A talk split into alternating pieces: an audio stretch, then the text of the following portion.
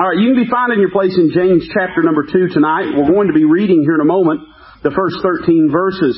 I would just simply say, to give you a little context and background, if you've not been here for the uh, beginning of the series, that when we talk about uh, the book of James, when we talk about James's perspective on what Christianity was, what it meant, uh, I think that uh, framing it in the chronological time period that it was written in is of vital, vital importance. This is true of any book of the Bible, but it's especially true of the book of James.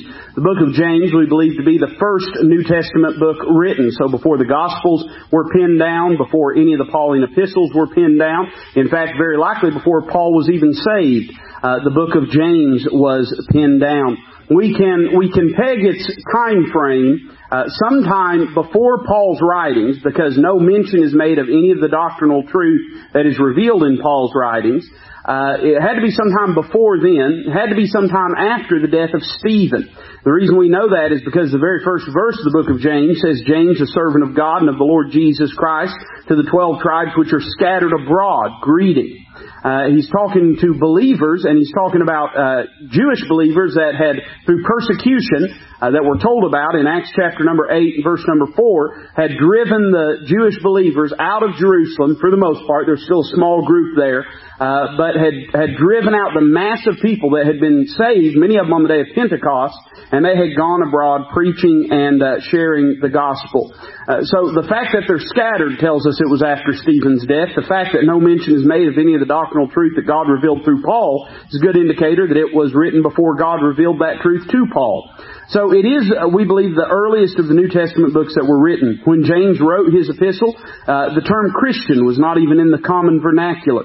It wasn't until Antioch over in uh, Acts chapter, I believe it's either 11 or 12, I've got it in my notes here, Acts chapter number 11, verse number 26, uh, believers were first called Christians at Antioch. So when James writes this, the term Christian isn't even a concept.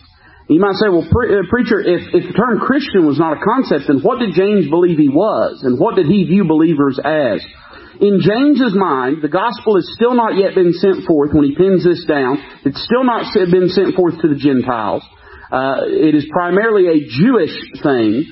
And to James, there were two types of people in the world, two types of Jews in the world. There were Jews that had received the Messiah and Jews that had rejected the Messiah. So James very much saw uh, what we call Christianity as being the, the highest attainment, the loftiest manifestation of Old Testament Judaism.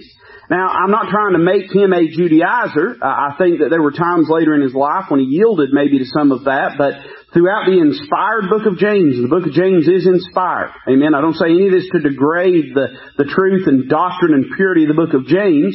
Uh, throughout the entirety of the book of James, everything that he says uh, under inspiration of the Holy Ghost, and that's the entirety of the book of James. Every bit of it is in perfect harmony with the rest of the Word of God. But it's important that we understand that James's concept of Bible Christianity was very rudimentary. And he very much saw Christianity as being the natural extension or next step of Old Testament Judaism. He thought, here I am a Jew, I've been a worshiper of Jehovah, the God of the Old Testament. That God has sent His Son. His Son has died for me, and now as a Jew, I am realizing the plan that God has for the Jewish individual and ultimately for the Jewish nation. By the way, that is God's redemptive plan for the Jewish nation. Uh, one day, the Bible says, every one of them will look on him whom they have pierced. Every eye will see that a nation will be born in a day. And I don't believe that verse is talking about 1948. Uh, I believe that verse is talking about at the end of the seven-year tribulation period that, uh, spiritually speaking, the Jewish nation will be born again. They'll believe on him. They'll see him whom they pierced. So James would have saw Bible Christianity as being an extension of Judaism. He would have seen it as being the culmination of Old Testament Judaistic teaching and doctrine. And because of that, it's important to not try to frame the book of James within the terms of the Pauline epistles. Doesn't mean they're not harmonious. But it means that there's a certain perspective you have to have, and this will become really important at the end of chapter number two when we talk about faith and works. But we even see some truths that, that pertain to it in this chapter. In fact, you will see in verse number two of the uh, chapter number two, he says this, For if there come unto your assembly a man with a gold ring. That word assembly is the same word that everywhere else in your Bible is synagogue. He was using the term synagogue. Now I don't believe James was talking about going into the Jewish synagogues, but his perspective, his, his view of what the New Testament church was when they met together was in many ways the idea of a true synagogue, a true place of learning the truth of the Word of God. Uh, so, uh, you know, for James's perspective, is very, very different from what we would think of Bible Christianity today. wasn't different in uh, different in substance, uh, but it was different as far as the context of it. Now, in chapter number two, we're going to go through the first thirteen verses tonight, and they're essentially what the the theme and topic that James is dealing with is partiality. The Bible term for it is being a respecter of persons.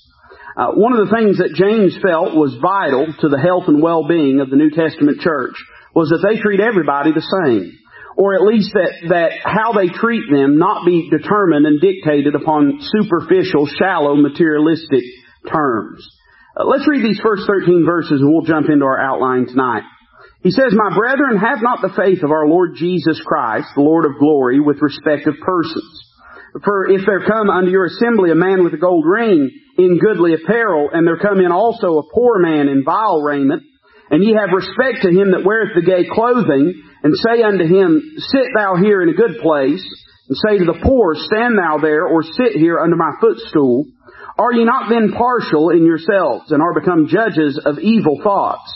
Hearken, my beloved brethren, hath not God chosen the poor of this world, rich in faith, and heirs of the kingdom, which he hath promised to them that love him?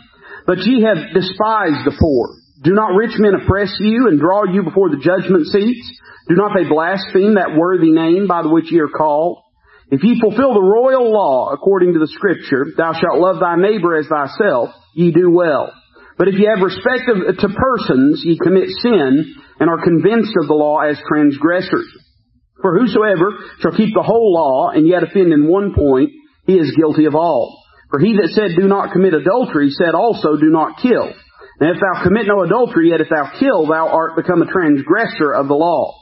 So speak ye, and so do, as they that shall be judged by the law of liberty. For he shall have judgment without mercy that hath showed no mercy, and mercy rejoiceth against judgment. So these 13 verses basically divide themselves into two categories. The first seven verses teach us that partiality is a sin against the Lord. The uh, last few verses, verses 8 to 13, uh, present to us the fact that partiality is a sin against the law. Now, you might say to yourself, well, preacher, I don't think partiality is a very big problem in the New Testament church. I hope it's not a problem in our church body. I don't believe it is. I strive for it not to be as our church is growing, one of the things we try to combat against is click, cliquishness and uh, sort of a tendency for people to coalesce into little groups and to leave people out. Uh, I'll tell you this, that there's some folks that are just looking for a hurt feeling and they're going to get upset no matter what you do.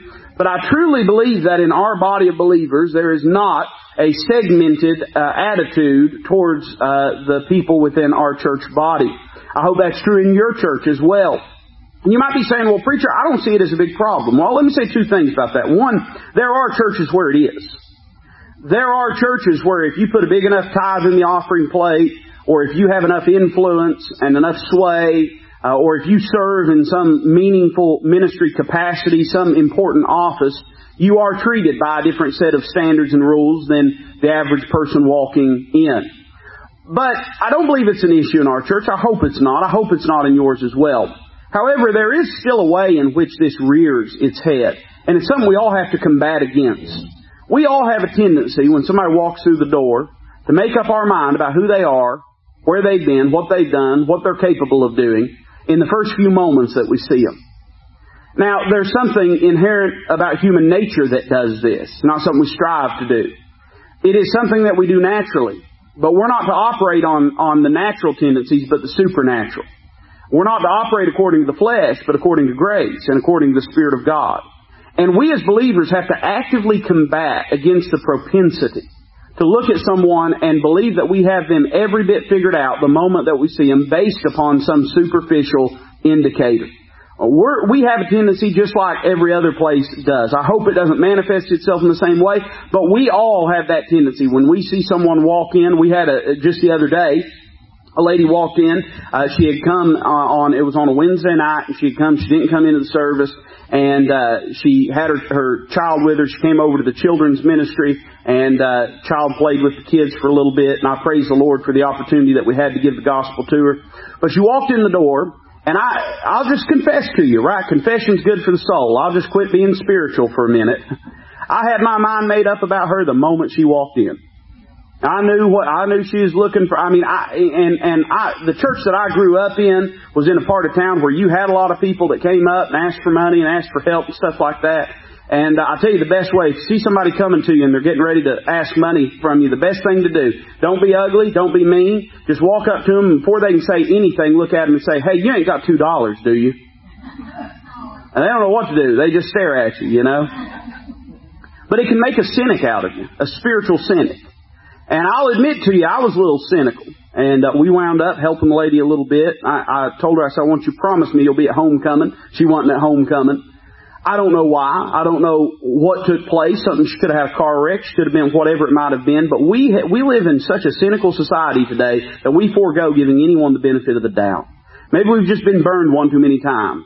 And we make snap judgments the moment we see someone, and, and most of the time it is relative to this. How can they help me? How can they benefit me? And even in a church body, there's a tendency to view people as consumers of your energy and emotion and resources and producers of that very same energy, emotion, and resources.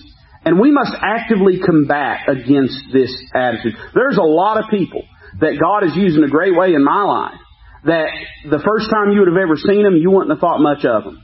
Well, let me tell you something. There wouldn't be no reason to think much of me or you either. When God gets a hold of somebody's heart and life, there's no limit to how He can use them for His glory. So I want you to notice this very quickly. First, in the first three verses, we see the problem stated that James was observing in the local church. And he first uh, gives an indication of what this problem is. Verse number one, My brethren, have not the faith of our Lord Jesus Christ, the Lord of glory, with respect of persons. This is another term for partiality. Uh, Paul used this term in Romans chapter number 2 and verse number 11 when he said this about the nature of God, that there is no respect of persons with God. God never looks at a person and gauges them based upon what he can derive out of them. He, there's nothing you can do that impresses God if you have the finest clothes, if you have the nicest car, if you have the most talents and abilities, if you work the hardest, if you give the most, whatever it might be, there's nothing you can do that impresses God, doesn't register uh, upon His uh, His perception in any way, shape, fashion, or form. And it's a good thing it doesn't, because there'd be a lot of us that could never get in if it was based upon what we could do for God. Instead, the metric by which God interacts with us as sinners is His uh, infinite and abundant and limitless love. In other words, when He deals with mankind, it's not based upon what He can get from them, but what He can give to them. We have another word that you're quite familiar with concerning this, and it's the term grace. Grace. Uh, later on, we're going to talk about mercy, and there's a lot we can say about it, and we will when we get there. Mercy is God withholding what we uh, do rightfully deserve, but grace is God bestowing in a favorable way that which we do not deserve. God, when He interacts with us, He doesn't interact with us based on what He can get out of us, but on what He can give to us. And as believers, if we ever have a calling, it's to mimic and replicate and imitate the person and personality and nature of God. If we're not being God-like, another word we have for it is godly, or if we're not being Christ-like, where we get the term, derive the idea of being a Christian from, then we've defeated the entire purpose for which we're walking upon this earth. We are called upon to be Christ-like. And James states clearly that one of the fundamental, one of the basic elemental principles behind being like God is not being a respecter of persons. Not treating people in accordance with what you can derive out of them, but rather in how you can minister the truth and grace of God to them. He gives an illustration of this problem. He says, in case you're wondering what this might look like, look at verse 2 and 3. He says, For if there come unto your assembly a man with a gold ring in goodly apparel, and there come in also a poor man in vile raiment, and ye have respect to him that weareth the gay clothing, and say unto him, Sit thou here in a good place, and say to the poor, Stand thou here, or sit here under my footstool. He goes on to say you're being partial in yourselves. He lists three people involved in this little illustration. The first is the prosperous man. He describes him as a man with a gold ring in goodly apparel. It's interesting, that term for gold ring, it literally has the idea of being a gold ringed person. You know what I found? I remember hearing one time years ago, you can't hide money. You ever heard that, that statement before? You can't hide money. Most people, when they get a little bit of money, they'll figure out some way to let you know about it. And even in the house of God, there are people that have a tendency to be this way. Sometimes it's intentional, sometimes it's not. I certainly don't think people should be ashamed of the, the prosperity and blessing that God has given them in their life. But I think what's implied here is that this man was defined by his prosperity. The thing he wanted you to know more about than anything was his money. As a pastor, there have been times uh, not very many, uh, I, honestly, honest before Lord, not very many. But there's there's been a time or two throughout the years where somebody's wanted to let me know just how much they give. and listen, if you're here, let me just save you the wasted breath. I could care less what percentage of the tithes of this church come from you or from anybody else. As far as I'm concerned, they come from the Lord. You stubbed up and quit giving, Uh, God would drop it from the mouths of ravens if He had to do so. But there's always this awkwardness when they, the, the one or two times that people have done that, when they'll say, well, you know, preacher, I tithe pretty good. And then it just hangs out there, and I don't know what they're waiting for. I don't know if they're waiting for me to give them a hug or kiss them on the mouth or what. But it just, it, it could not matter less to me. Now, it's not that I don't appreciate when people labor and give and sacrifice.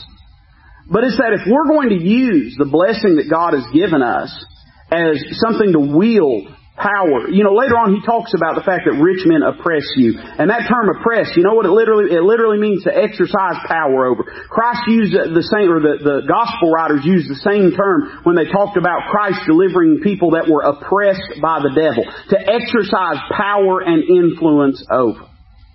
The fact of the matter is this, that if a person is identifying and characterizing their sense of purpose and meaning in life by the numbers in their bank accounts. They're a spiritual pygmy, and they have a shallowness that can only be remedied by humbling through the Spirit of God. This is a person that defines themselves that way. We see another hint towards this in the term goodly. Uh, we, uh, you know, I, I don't, I, you know, I don't talk a lot about Hebrew and Greek because I believe my King James Bible is just as inspired. Amen. Somebody say amen to that. Let me know I'm amongst some Bible believing people. I believe my King James Bible is just as inspired. But it, is interesting that term goodly, it, it's derived from the same term that we get our term lamp from. It's term lampros. And, and the same term that we get our, our word lamp from or light from. And it literally has the idea of a bright, shining apparel. Same word is used when Christ was on the Mount of Transfiguration. Uh, that it was a bright, shining, uh, trans, uh, you know, what, what's the word I'm looking for? A bright, shining uh, light was emanating from his vesture. In fact, that word's used later on whenever they take that purple robe and put it on the Lord Jesus. It has the idea of splendor and showiness. Literally, that their clothing is emanating light. I've seen people that have walked into the house of God, again, not very often. And uh, listen, I like for people to look their best. I think it's a good thing. I think we ought to look our best for the Lord Jesus Christ. If your best is not even good enough to be in somebody else's closet, well, who cares? Just do your best. I, I think that's the, the metric by which we ought to judge things. But I've seen people come in dressed to the nines and looking good, and man, they wanted everybody to know about it. You remember when kids used to dress up on Easter? Son, I'm telling you, I, I used to work in bus ministry and you ain't never seen dress nice until you've seen bus kids on Easter. All the rest of the year, man, they're in t-shirts and shorts. But come Easter, I'm talking about white shoes, bow ties, tails, uh, little girls in frilly dresses. And uh, there's a pride for a lot of them when they get off that bus and, uh, you know, a lot of them, they don't have much and, and it's probably the only really nice set of clothes that they even have in their closet. And there's a pride that they have and you can see it's beaming on their face when they get off, off the bus and walk in. Man, they're looking good and they got smell in their hair and they got, I mean, they're looking, they're, they're looking sharp, you know. But we sort of look at them in an endearing way. Do you know why? Because at the end of the day, we know that to, to be that invested in your physical appearance is childish. We think it's cute because it's childish. If somebody else did that, we'd say, well, who do they think they are? and that's the kind of person that this is. So we see the prosperous man. And then walking right in behind this guy is the poor man. He's in vile raiment. And that doesn't mean necessarily that it was immodest or lurid, but it means rather that it was shabby and old clothing. And then we see a third man, and your notes say the pitiful man. I, I think probably the commentator was referencing the poor man, but I would rather take note of the, the person that James talks about at the beginning of verse number three when he says, and ye, ye. I don't know if they had ushers in the early New Testament church. It appears that they do because somebody had to be showing this man to his seat. And that person, whoever they are, I call them the partial man. The one that makes the decision to treat one better than the other. He takes these two people, he sits one of them in a good place, gives them the best seat, takes the other ones, don't even sit him down, he just says stand over here or he says, just sit here under my footstool. And that, that's not necessarily uh, allegorical. It's not, it's not metaphorical. There was literally a place oftentimes where uh, at the lower seating where people would be sitting underneath the footstools of the people sitting up above them, and it was considered a lowly place. It was considered uh, not a, a uh, very prominent place. In fact, Christ talked about that later on. Said that if you go into a place and uh, when you go to pick a seat, don't pick the nice seat, or else they might tell you to move. Instead, pick the lowly seat, and then you'll get the honor if they have you to get up and uh, and and go somewhere else. That's also good if you're stealing seats in a theater or a stadium. It's a good rule of thumb. So, uh, this man, he is partial. And listen to the problem studied. We see the problem stated in the first three verses, and listen to the problem studied. He gives first off the Christian perspective, and uh, he conveys it, and then second we see the Christian perspective confirmed. And listen to the indictment that he gives. He says, Are ye not then partial in yourselves, and are become judges of evil thoughts? Now, when we read that verse, there's a tendency to think what he means is he's saying you're judging them as having evil thoughts. But I don't believe that's what James is saying. He's saying you're judging them, but your judgment is corrupted. Your judgment is faulty. You may not know everything there is to know about them. The prosperous man may have come by his wealth uh, through illicit means. The poor man may have just experienced a tragedy or even given everything that he has uh, to help the people of God. And even if those things are not true, at the end of the day, when we make a snap judgment, we're making it based upon uh, poor and corrupted and insufficient information. Just as a practical point of wisdom, it's good to not make snap judgments about people because you just don't know enough about them yet. I think he's also using that term evil, going a step further, and he's saying this, that when we yield ourselves to partiality in our treatment of one another, we give way and give door and give, give place to the devil to ill-treat people uh, that don't deserve to be treated that way. I was counseling someone the other day. Uh, it was marital counseling, and, and we were talking about the, the conflicts that they had, and I'll tell you something, 90% of marital counseling that I've done has been summed up by saying, alright, you talk and you listen. And then when they're done saying, alright now, you talk and you listen. and 90% of the time, that fixes most of the problems. And one of the individuals had a propensity to uh, just close down whenever there was conflict. And to not talk, to not share, not communicate. And one of the things that I tried to get across to that person is I said, when you do that, you are yielding your voice to the basest and worst fears of your spouse. In other words, instead of you communicating what's going on, you're allowing that person's anxiety and fear to speak for you and to define what you're mad about, what you're upset about, whatever it is uh, that the conflict has arisen about. And that's so dangerous because the devil operates on fear.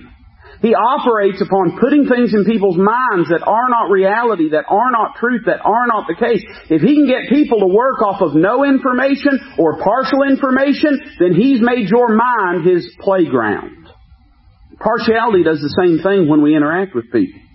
It causes us to say, well, I don't know everything about them, but I'm going to presume to know everything about them. And it's not just that it's unwise, but it's wicked. It's wicked because the devil will take advantage of it, do damage to people. And no telling how many times that folks have walked into churches and because of the first interaction they had and the way they were treated, they said, I'm not coming back. I've got no interest in this. And they were probably making a snap judgment as well, but that was enough to cause them to never darken the doorstep of that particular church. Now they'll, they'll answer to God for their uh, disconnectedness from the things of God. And I'm not implying it's all that person's fault, but we need to be cautious. We need to be prudent in the way that we interact with people. So we see the indictment recorded. Verse number five, we see the indictment reviewed. He says, Hearken, my beloved brethren, hath not God chosen the poor of this world rich in faith and heirs of the kingdom which he hath promised to them that love him?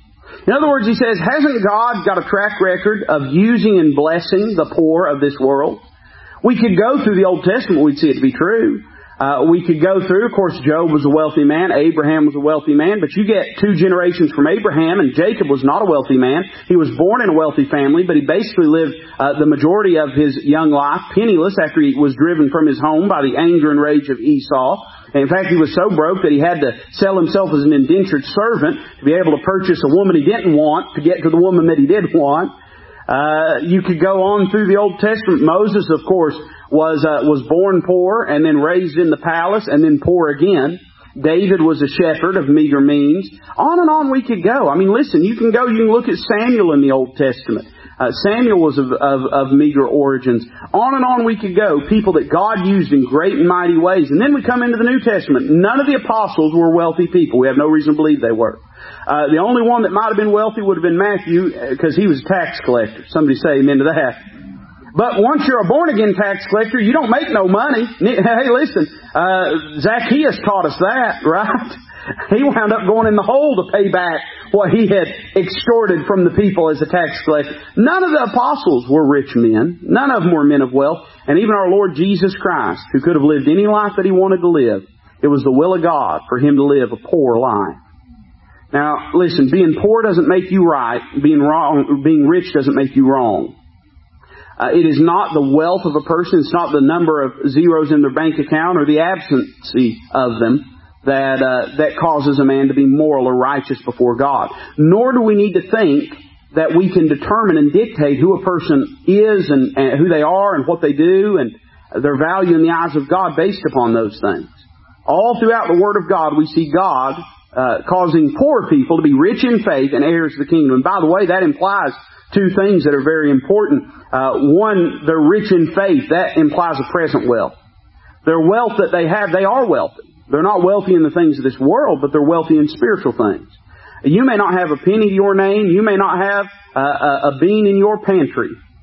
But if you know God, if you walk with God, if you pray and God hears you and answers your prayers, then that's a wealth far above what this world could ever fathom. No believer in the will of God is ever impoverished.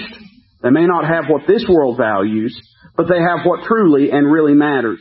And then he speaks of prospective wealth. He says heirs of the kingdom. Reminds you what Paul said when he said that we are joint heirs with Jesus Christ. I got news. I, I had a Bible teacher one time when I was in school, not my father-in-law, but uh, I did have him as a Bible teacher, but he wasn't the one that said this. Another Bible teacher made this statement one time that's always stuck with me. He said, don't ever begrudge lost people for their prosperity. Because at the end of the day, that's all they have. They're going to die and go to a devil's hell. You die as a believer, and you go to heaven and uh, live in the resplendence of God's glory. And then, of course, you know, the Bible teaches the, the thousand year reign. We reign with Him. And uh, then the ages endless beyond that. This life is the hardest that it will ever be for a believer. Once we leave this life as born again children of God, things only get better. We mourn, we lament when people die, and I understand it. We're not weeping for where they're at, but where they're not. But at the end of the day, that's the greatest day of their life, uh, is the day that they enter into the presence of God. They never sense another uh, pain of, of physical torment or pain or sickness but they go to live and to enjoy and to rest, and they enter their reward. At the end of the day, as believers, that poor man that, that we may be treating as lesser because they can't tithe or they can't give or they can't work or they can't labor or they can't teach or they can't minister or whatever metric by which we measure their poverty, we could be completely wrong and it could be completely irrelevant. Because they as children of God, if they're rich in faith, then they're rich in what truly matters. And they as children of God are heirs of the kingdom. It reminds me of what Paul said in uh, 1 Corinthians chapter number 1, verse number 26. He says, For you see your calling, brethren, how that not many wise men after the flesh, not many mighty, not many noble are called. But God hath chosen the foolish things of the world to confound the wise, and God hath chosen the weak things of the world to confound things which are mighty. Base things of this world and things which are despised hath God chosen, yea, and things which are not, to bring to naught things that are, that no flesh should glory in His presence. That's how God interacts with humanity. That's how God, His perspective on worth and value as it relates to believers. So we see the indictment recorded, we see it reviewed, and then we see it repeated in verse number six. He says, But ye have despised the poor. Do not rich men oppress you and draw you before the judgment seats. That term for despised, it means to shame them. Uh, Jesus made a statement about the uh, Pharisees that they did to him dishonor. They dishonored him. Uh, it has the idea of, of pouring shame upon them. Uh, you know, the truth of the matter is we need to always be cautious in how we interact with people and, and we need to be cautious about showing preferential treatment. Because if we're preferring one above another, then it's not just the one, it's the another that we have to think about as well. Now, I, I, I don't go in for, for the, the social justice concept of, of safe spaces and, and living in perpetual fear of hurt feelings and all that nonsense. The Little League team that I played on, we didn't all get trophies and I think we were the better for it. I don't think we necessarily have to try to uh, to, to jockey for an equality of outcome. I believe in, in equality of circum or in, in equality of of opportunity. I don't believe in equality of outcome. Amen? Right? I hope you believe that. Everybody ought to have the same opportunity, but we shouldn't try to, try to produce equality of outcome because we can only do that through bondage. We can't do that through freedom, through liberty. But I do think we need to be cautious in how we treat other people because when we exalt one above another, that means we are lifting one up, but we're also pushing one down. And in doing so, uh, we're doing harm, doing damage to them. We're despising them. We're pouring shame upon them. Look at the Christian perspective confirmed. Uh, the end of verse number six, verse number seven. I want to be cautious with how we handle these verses. James said, Do not rich men oppress you and draw you before the judgment seats? Do not they blaspheme that worthy name by the which ye are called? So he speaks first about rich people who bully Christians and then he speaks about rich people who blaspheme Christ. Now none of this is to suggest, again, that it's a sin to be rich or to be wealthy. Uh, there, there's a lot of people. Nicodemus uh, was a disciple of Christ. He was a man of means. Joseph of Arimathea. Uh, Christ could have been buried anywhere in the world, and he chose to be buried in the tomb of a rich man. So God is not against rich people. But there is no question that money, when combined with carnality or with fleshly desire and impulse, has a tendency to bring out the absolute worst in people. Uh, there's a lot of people that could, could handle poverty a lot better than prosperity. And even believers, I've seen a lot of people that could handle adversity better than prosperity, better than leisure, better than comfort. And he just merely points out the fact that if we're going to say that a rich man is better by virtue of him being rich, James says, well, that's easy to refute because there's a lot of rich people that treat us as Christians in a terrible way. This isn't class warfare. But when a person shows partiality, they're indulging in class warfare. They're saying because that person's rich, they're better. Because that person's poor, they're worse. James is saying if we're going to play that game, then we have to at least acknowledge that it's rich men that are uh, dragging Christians before judgment seats. It's rich men that are blaspheming the name of Christ predominantly. He's not saying it's wrong to be rich. But he is saying if you're going to reduce people to the collectivist class mentality, and by the way, this is getting real prevalent in society today, of reducing people to a group identity and not to an individual, that's what this whole culture war is in, that we're in is about. Uh, whether we're going to view people as a group or whether we're going to view them as an individual. Communism views people as groups, as classes. Liberty views people as the individual. Freedom views people as the individual. Constitutionalism views people as the individual.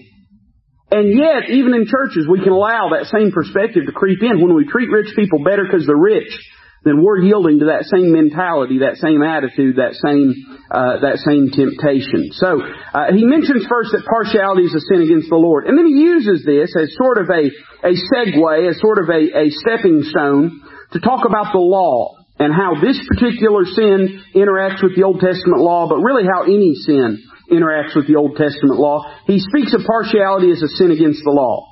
And he uses a term that I think is very important in verse number 8. He says, if ye fulfill the royal law, according to the scripture, thou shalt love thy neighbor as thyself, ye do well. Now, why does he call it the royal law? Well, when we speak of someone as being royal or regal, we're speaking of them as being in a place of supremacy. Uh, there's no office higher than the king. Uh, that's why, listen, as an American, I'm glad we don't have a king. But as a Christian, I'm glad one day our King of Kings is coming back. Amen. Uh, there ain't gonna be no elections then. There ain't gonna be no polls then. He's coming back to assume his, his rightful place on the throne of David. A king has absolute authority, absolute jurisdiction. And so when we talk about something being royal, we're talking about it being preeminent and, and it being supreme and it being above everything else. Now, the Old Testament law could be summed up. You remember Christ made this statement. There was a, a scribe that came to him and uh, asked him this question, what's the greatest commandment? And he said, well, the greatest commandment is this, thou shalt love the Lord thy God with all thy heart, with all thy soul, and with all thy mind. And the second, he said, is like unto it, thou shalt love thy neighbor as thyself. And then he went a step further and made this statement. He said, on these two hang all the law and the prophets. James is talking about how we treat each other. There is a whole aspect of the Old Testament law that relates to how we treat God. But when we're talking about partiality, we're talking about how we're treating one another. And he's saying that we should not judge people based upon the outward appearance. Instead, we should let the royal law be the guiding force and, and standard by which we treat one another. The commandment is very clear. Love thy neighbor as thyself. Uh, the preacher yesterday told an analogy and this puts in, in stark contrast our attitudes to the attitude of this royal law. Uh, that you could imagine if a person was on their way home and they heard uh, fire trucks and uh, saw you know uh, lights and heard sirens and uh, they get closer to their home they they pull onto the road and they still see them and they, they pull up to their block and it's right by their house and they rush up as quick as they can and they see that it's not their house, or I mean it's not their neighbor's house, it's their house. Their house is the one on fire. And uh, the preacher said yesterday that the royal law would dictate that a person would get out and say, well at least it's not my neighbor's. Now I'm not there yet. He said that same thing yesterday. He wasn't there yet. I'm not there yet. But that is the degree to which the royal law has the capacity to dictate and define our interactions with each other. In other words, it should not be looks, it should be love that determines how we treat one another in the house of God. The commendation that he gives is simple. He said, if you do that, you do well. Let me read what Paul said about this. Paul sort of expanded and expounded on this. I wasn't going to read it, but I, I think I am going to take the time because Paul, uh, under inspiration of the Holy Ghost, he just sums up this idea so well in Romans chapter number 13. Verses 8 through 10, Paul says this, Owe no man anything but to love one another. For he that loveth another hath fulfilled the law. For this, thou shalt not commit adultery, thou shalt not kill, thou shalt not steal, thou shalt not bear false witness, thou shalt not covet. And if there be any other commandment, it is briefly comprehended in this saying, namely, thou shalt love thy neighbor as thyself. Love worketh no ill to his neighbor. Therefore, love is the fulfilling of the law. I don't have time to say everything I want to say about it.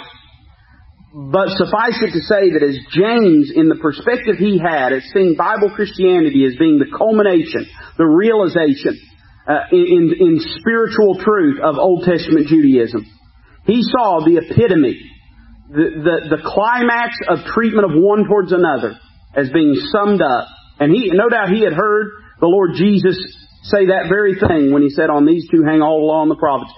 He viewed it as being the ability to love one another. But now he says this, when you treat each other that way, you're not doing that. We see the royal law defined, but then we see the royal law defied. Look at verse number 9. It says, But if you have respect to persons, you commit sin and are convinced of the law as transgressors. In other words, he gives an example of what it means to defy this royal law. And he said that example is being a respect to persons. When we give preferential treatment to one versus another based upon superficial means, we're not operating out of love, but instead we're operating out of selfish motive. I told you that most of the time in, in a church like ours, the way that this manifests itself is in the perspective of, of how can they help me. And even there is a tendency to view church. Uh, have you ever used, uh, heard, heard somebody say this? Well boy, they're a good church member. Well now what does that mean? If what it means is they're faithful and they love the Lord, I can accept that. But if what they mean is the church benefits from them a lot, the church gets a lot of tithes from them, gets a lot of work out of them. Listen, we ought to appreciate what people give, both financially and in their faithfulness. But never should we reduce the position of a person in the body of Christ down to merely what we can get out of them. It's not how God views them. There have been people in my life that at one point in time I would have thought, well boy, they don't contribute much. And it's tempting. It's easy to feel that way. And the reason it's easy is because some people do contribute much and some people don't. And yet, those very people, sometimes God has used to minister in my life, sometimes blessing, financial or, or encouragement, spiritual, and sometimes by teaching me and growing me and developing me as a Christian, as a pastor. Here's the point. You don't know what you may derive out of them. Only God does. And because of that, we ought to not treat them with partiality. So he gives an example. And that example is if we have respect to persons, he just lays it out. If you do that, you commit sin. And are convinced of the law as transgressors. A transgressor is someone that steps over the boundary. You, you've overstepped your place when you put yourself in that position. God doesn't look only on the outward appearance, God looks on the heart. When we look only on the outward appearance, then we have overstepped God's metric and standard for how we are to behave. But then we see an explanation of this. Verse number 10, he says, For whosoever shall keep the whole law, yet offend in one point, he is guilty of all. For he that said, and by the way, these things that he mentions are on the portion of, of the Ten Commandments that dealt with how we interact with each other. For he that said, Do not commit adultery, said also, Do not kill. Now, if thou commit no adultery, yet if thou kill, thou art become a transgressor of the law. So, this great principle that's conveyed is this, that the law, and you've heard this before, I know you have, the law is like a chain. Every link is of vital importance. To sever one link, you might as well have severed them all. The chain is broken.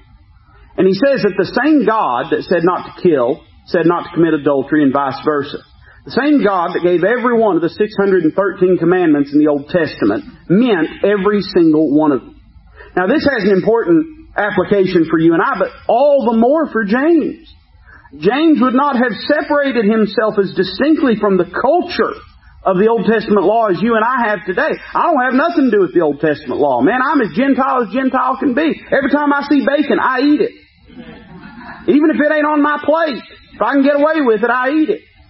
I don't have a single desire to follow the Old. But James had grown up under the law, and James saw value in the Old Testament law. He probably saw more value than a lot of people today do, and he probably saw value in ways that it would help us to see value in the Old Testament law. And so for him to make this statement, it was very meaningful. And he goes on, and, and I don't know, we, we might even depart a little from the notes here because I really want to drive this point home. He says in verse 12, so speak ye and so do as they that shall be judged by the law of liberty. What does he mean by that? He mentions a very great principle in verses 9 through 11. Verse number 12, he brings up a very good policy. He says, now listen, the Old Testament law, if a man transgressed in one offense, he was an offender, he was a transgressor of the law, and he was condemned. And if God had treated that individual in fairness and justice, then they would have been condemned immediately and sent to hell. God didn't deal with us in that way. He instead showed mercy to us, and He's going to go on to talk about mercy here in a moment. But because we are the recipients of the mercy of God, and this was James's perspective, this is the second time he's talked about, he's used that term law of liberty. He used it earlier in chapter uh, number one when he was talking about the Old Testament law, and he called it the law of liberty. The way that he viewed the Old Testament law was not as being a prohibitive thing, but as being an empowering thing. You remember Christ made the statement to his disciples, except your righteousness exceed the righteousness of the Pharisees, you shall not inherit the kingdom of God. What did Christ mean? He was saying this, that they follow the law, but they do so begrudgingly, and they view the law as being a burden. But you are going to be equipped and enabled by the Spirit of God to view and have the perspective of the law that it is not something to weigh us down, but something to lift us up. And something that is not meant to uh, be a burden, but a blessing, and something that is not meant to hinder us, but to help us. It's going to be something that's meant not as a rule book, but as a guidebook. And I think that's what James means when he says that. He says the law of liberty, he's saying this, that we have been set free from the Old Testament law, but it's not so that we can be lawless. It's so that we can instead be under the law of Christ. You know, a good example of this is, you remember when Christ rode into Jerusalem on a donkey? Uh, no man had ever yet sat on this donkey, and this donkey was tied up, and the disciples had to go and get this donkey and loose it and bring it to Jesus. That donkey is a good example of the believer that has been loosed from the Old Testament law. Uh, here's why. That donkey would have had to have been redeemed. The Bible says in Exodus 13, 13 that uh, the firstborn always, whenever they had a, a donkey or, or, any kind of beast of burden, a, a, bullock, an ox, whatever it might have been, the firstborn that was given, uh, they either had to take that firstborn and sacrifice it to God, or they had to purchase a lamb. And that lamb could die in the stead of that animal. The fact that this donkey was living was evidence that a lamb had died in its place. It had been purchased, it had been redeemed, it had been set, uh, uh, set free from the condemnation, and it had done so for a purpose. Now here's the problem. It had been redeemed, but it had not been set free. It, it, it had its life, but it didn't have its liberty. It was tied up. And Christ tells the disciples, go and loose it. Loose it. Set it free. And I think James views the believer under these terms. We've been redeemed from the curse of the law. And because of that, we have been set free. And we do not have to live under those Old Testament rigors. I wish he felt like that throughout his whole life. There's evidence to suggest that maybe he struggled with that principle. But here, he talks about the law of liberty.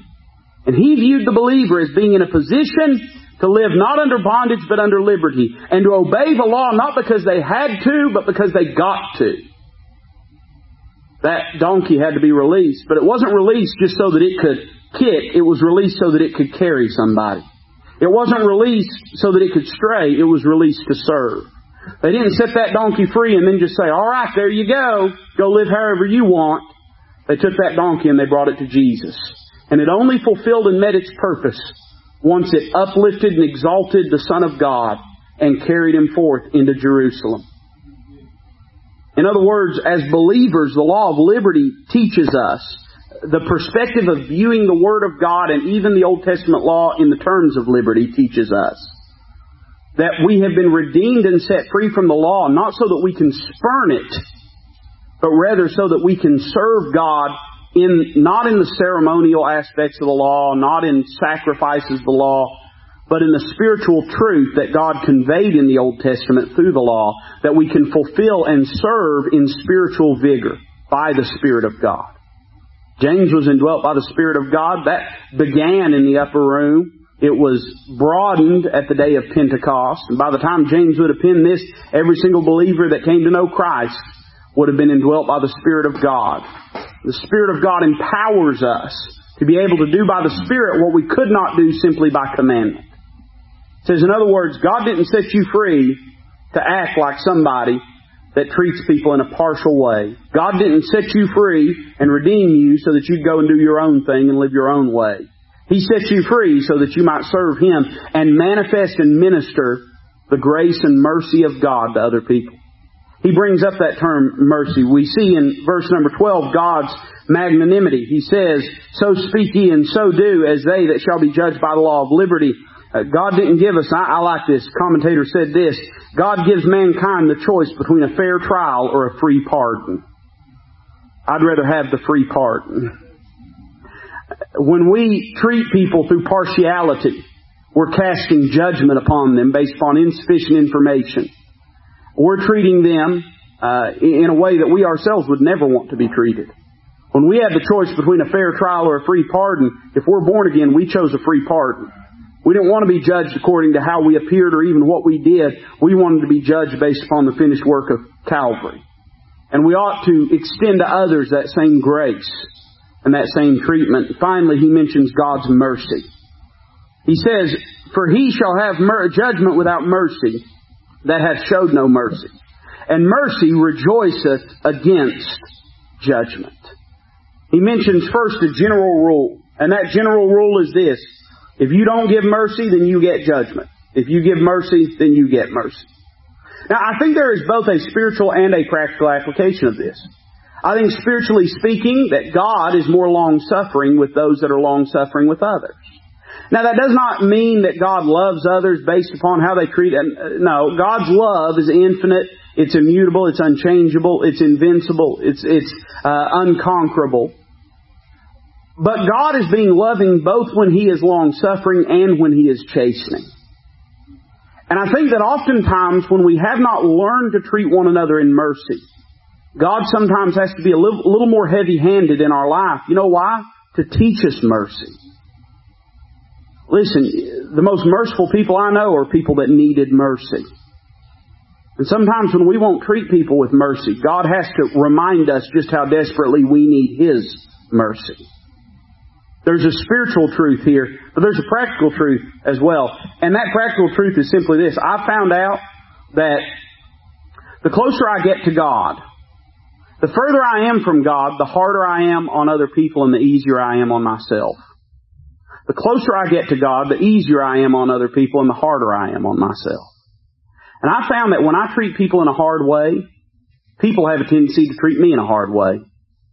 There's somebody, and I could mention the name right now, right now, a preacher that I know that for a lot of years his shtick was being hard, being quarrelsome and cantankerous and combative all the time. And everybody that didn't do everything exactly the way that he did it was a was a stark raving liberal. And now that guy's son pastors a church that years ago he wouldn't have been caught dead in but now his boy has gone I consider it to be very liberal I consider it to be very out of keeping with the tenets and guidelines of the Word of God and now all of a sudden wouldn't you know it that guy has just got as soft hearted as anybody you've ever met you see, when it, when it wasn't his son, he was ready to burn everybody down. But then when it was his son, now all of a sudden, he's ready to give mercy. And I'll just tell you, and, and preachers are not a good bellwether for spirituality. Sometimes we're more carnal than anybody. But I can tell you that most of the guys that I know that knew him through those years and know him now have a lot of scorn for that perspective, that attitude. They don't have a lot of mercy with him. You know why? Because he never showed no mercy to anybody. Now they're not right in treating him that way. If I have that attitude, I'm not right in treating him that way. But it's just a fact that when someone draws a hard line and says everybody walk it, and if you don't walk it, then I'll have nothing to do with you. And sooner or later, when you trip and stumble off your line, they're not going to be very patient with you. You better show mercy because one day you'll probably need it. One day you'll probably need it. I'm not talking about compromising the truth of the Word of God. I'm not talking about straying from biblical separation. But I am talking about when people fall, having a heart to see them get right. And trying to do what you can to see them get right. Because one of these days it may be you that's wrong. It may be you that's wrong. It's a very practical rule, and I like this. He gives a gracious reminder. I'll say this and I'm done. He says, in mercy rejoiceth, rejoiceth against judgment. Justice precludes mercy, but mercy prevails justice. You know, we understand this if we're born again instinctively. How many times have you heard the song, Mercy walked in and pleaded my case? Called to the stand, God's saving grace. If God had treated us in judgment, then there wouldn't be a one of us redeemed. We'd be everyone headed to hell. And good works could not prevail against God's justice. Baptism could not prevail against God's justice. Tithe, money couldn't prevail against God's justice. Righteous living couldn't prevail against God's justice. The only thing that could prevail against God's justice was God's mercy. You know, the psalmist said it this way, that mercy and truth are met together, and righteousness and peace have kissed each other. The only reason you and I got in is because of the mercy of God. Mercy can go a long way. Justice can't go very far. Justice can only draw that line and say, here I stand. But mercy, mercy can, like the good shepherd, go out and get that, that one that strayed and bring them back home and restore them again. That's the attitude we ought to have to people.